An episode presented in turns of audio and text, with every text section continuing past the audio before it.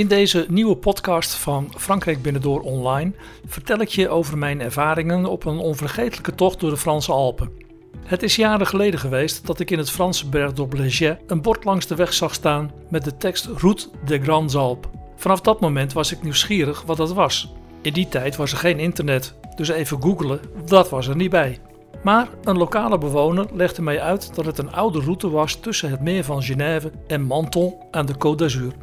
In het begin van de vorige eeuw werd door de Touring Club de France het initiatief genomen om ook voor auto's routes van een bewegwijzering te voorzien. En dat resulteerde in de route die over de hoogste Alpenkools ging, toen nog karresporen en onverharde wegen. De welgestelden rond het meer van Genève trokken in het voorjaar als de sneeuw verdwenen was met hun auto's richting de warmte van de Middellandse Zee. In 1924 werd bijvoorbeeld al een tocht tussen de Savoie en de Dauphiné gehouden. Naarmate de jaren vorderden werd de route over steeds meer kools mogelijk. En toen in 1937 de Col d'Iseran werd toegevoegd, was de huidige Route de Grands Alpes in feite gerealiseerd. Eind jaren 60, begin jaren 70 werd de route opnieuw leven ingeblazen en werden de wegen allemaal geasfalteerd. Bekende Alpenpassen kunnen nu worden gepasseerd zoals we die kennen uit de Tour de France. De Col du Telegraphe, de Galibier en Iseran. En ook de boven de 2000 meter uitstekende toppen van de Lisoire, de Col de la Bonnette en de La Cayolle. De route gaat dwars door schitterende natuurgebieden zoals het Parc National de la Vanoise, het Parc National des Écrins, het Parc National du Mercantour, Parc National Regional du Queyras en Parc National Regional des Bauges. Mijn gesprek met de inwoner van Leger bleef mij bij en sprak er in ons gezin over dat het misschien wel heel gaaf zou zijn om deze tocht ook eens te maken. Maar omdat ik het toen niet kon combineren met mijn werk, kwam er eigenlijk niets van. Wel bleef de route mij bezighouden en ik zocht steeds stukjes informatie en meer en meer kwam ik er snel achter dat je de route de Grands Alpes niet in één of twee weken zou kunnen rijden. Het kan wel, sterker, het kan misschien wel in een week, maar dan mis je veel, heel veel zelfs. Mijn zoon, die al jaren in Frankrijk woont, had mijn verhalen goed in zijn oren geknoopt. En van hem kreeg ik op mijn verjaardag een Franstalig boekje waarin de hele route perfect werd beschreven. Het was in het Frans geschreven, maar ik las het met behulp van een woordenboek in één ruk uit. En opnieuw kwamen de herinneringen weer boven van de ontmoeting jaren daarvoor in Leger. En toen wist ik het zeker. Ik wil de Route de Grands Alpes rijden. En zo geschiedde. Maar ik heb het wel op mijn eigen manier gedaan en er geen moment spijt van gehad. De officiële route die gaat over 600 kilometer departementale wegen, 68 kilometer route nationaal, 16 Alpenkools waarvan er 6 hoger zijn de 2000 meter en dwars door de schitterende natuurgebieden en nationale parken. De flora en de fauna in de gebieden is van een ongekende schoonheid. En om van dit alles te genieten trok ik er 3 tot 4 weken vooruit om de route Grands Alpes te gaan rijden. De meeste bergpassen zijn begin juni weer open en vanaf oktober kunnen deze wegen sneeuw alweer gesloten worden. De rit moest dus tussen deze periode plaatsvinden. Ik besloot uiteindelijk om begin juni te vertrekken en de route van zuid naar noord te rijden, om te voorkomen dat ik in de omgekeerde richting nog voor een gesloten bergpas zou kunnen komen. Wie weet breng ik je met deze podcast op een mooi idee voor een bijzondere vakantie. De Route des Grands Alpes is overigens niet alleen per auto te volgen, maar ook met de motor of voor de sportievelingen op de fiets. In het laatste geval zal de conditie wel op hoog peil moeten liggen. Ik reed de route dus in juni en koos ervoor om deze van zuid naar noord te rijden. Ik startte dan ook in het Zuid-Franse Menton, dat officieel het eindpunt van de route is. Zo was de kans minder om het risico te lopen voor gesloten bergpassen te komen, zoals bijvoorbeeld de Col d'Iseran en de Galibier. Die kunnen begin juli nog wel eens onder de sneeuw liggen namelijk. Toen ik de reis aan het voorbereiden was, vond ik ook dat de rit naar Menton op een bijzondere manier moest verlopen. Ik besloot dan ook om deze in drie etappes te doen. Een eerste stop was gepland in Chablis, de wijnstreek in het noorden van de Bourgogne. Vervolgens reed ik dwars door Morvan richting het zuiden van de Bourgogne voor een overnachting in de Chambre d'Hôte bij de wijngaarden in de omgeving van de Roche de Solutré. Een derde tussenstop lag in de buurt van de Mont Ventoux. Overal verbleef ik dus in de Chambre d'Hôte, behalve in Chablis. Daar sliep ik bij onze zoon, die er toen woonde en werkte.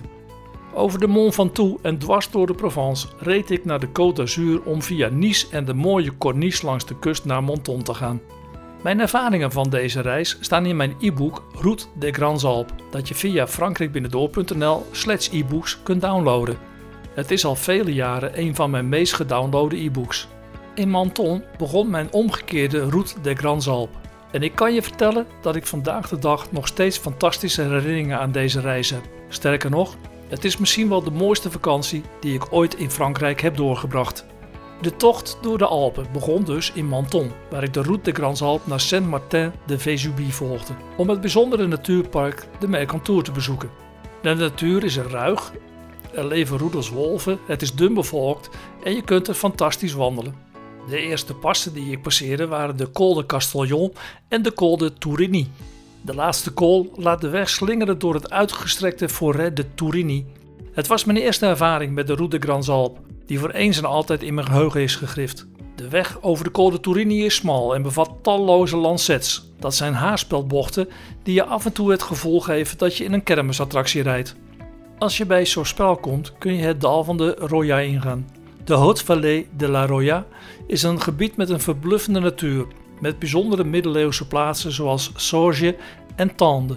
In deze streek ligt ook de spectaculaire Vallée de Merveille. Deze ligt tussen Sorge en Tende. Een beschermd gebied met meer dan 36.000 rotstekeningen die er ruim 5000 jaar geleden zijn gemaakt. Je kunt er enkele wandelingen maken, maar het gebied is zwaar beschermd. De mooiste wandelingen kun je overigens alleen met een gids maken. Na een pauze in Sospel rijd ik door naar de Col de Tourigny, waar ik op de top de D70 kies, die uiteindelijk bij het leuke plaatsje La Bolaine Vésubie komt. Van bovenaf heb je een prachtig uitzicht op het dorp. Na een fraaie afdaling belandde ik in het dal van de Vésubie, waar ik in het plaatsje Saint-Martin de Vésubie een week in het deel van een chalet mocht verblijven. Het dorp ligt strategisch op de route de Madone de Fenestre. Een prachtige uitvalsbasis voor een week waarin de auto alleen werd gebruikt om naar de startpunten van de mooiste en spannendste wandelingen te gaan. Wat te denken bijvoorbeeld van een onverwachte ontmoeting met een kudde van 12 gemzen. De mensen in dit gebied zijn vriendelijk en behulpzaam. Vraag vooral naar mooie plekjes en ze zullen je de geheimen van hun streek graag verklappen.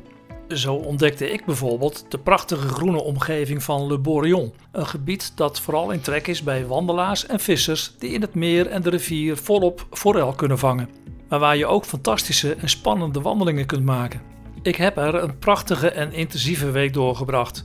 De Mercantour heeft dan ook mijn hart gestolen met zijn prachtige flora en fauna. Het woeste en ongerepte van de natuur is er werkelijk wonderbaarlijk, om van de rust in juni nog maar niet te spreken. De weersomstandigheden die waren wisselend, van 25 graden met een heerlijk zonnetje tot een paar graden onder nul op 2400 meter in de mist. De volgende dag reed ik van de Mercantour naar de eveneens fantastische Vanoise. Door een tip van een lokale hotelier belandde ik bij het op 2225 meter hoogte gelegen Lac d'Allo. De rit er naartoe was spectaculair.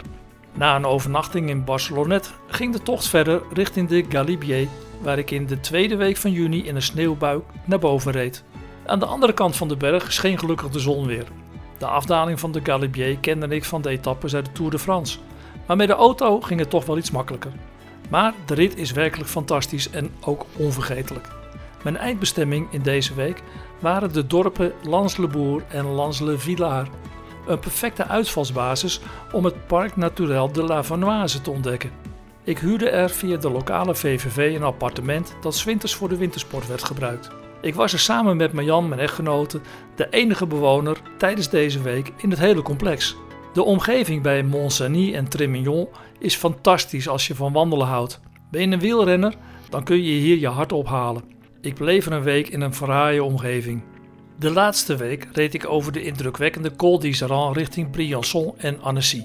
Ik ontdekte bij de Iseran een parkeerplaats met een wandelpad dat je naar een spectaculair uitzicht brengt.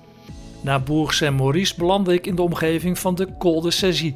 Het gebied tot aan de Cormet de Roseland is in de winter vooral favoriet bij langlaufers.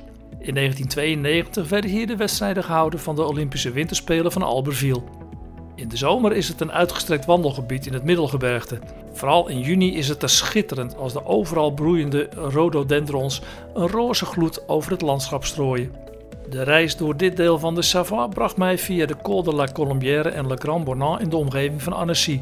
Ik zou er nog ontzettend veel over kunnen vertellen, maar dat doe ik absoluut nog wel eens in een volgende podcast. Kun je niet wachten en wil je weten hoe de reis precies liep en wat ik in vier weken allemaal meemaakte? Download dan mijn e-book Route des Grands Alpes en je leest dag voor dag mijn ervaringen tijdens deze bijzondere reis door de Franse Alpen.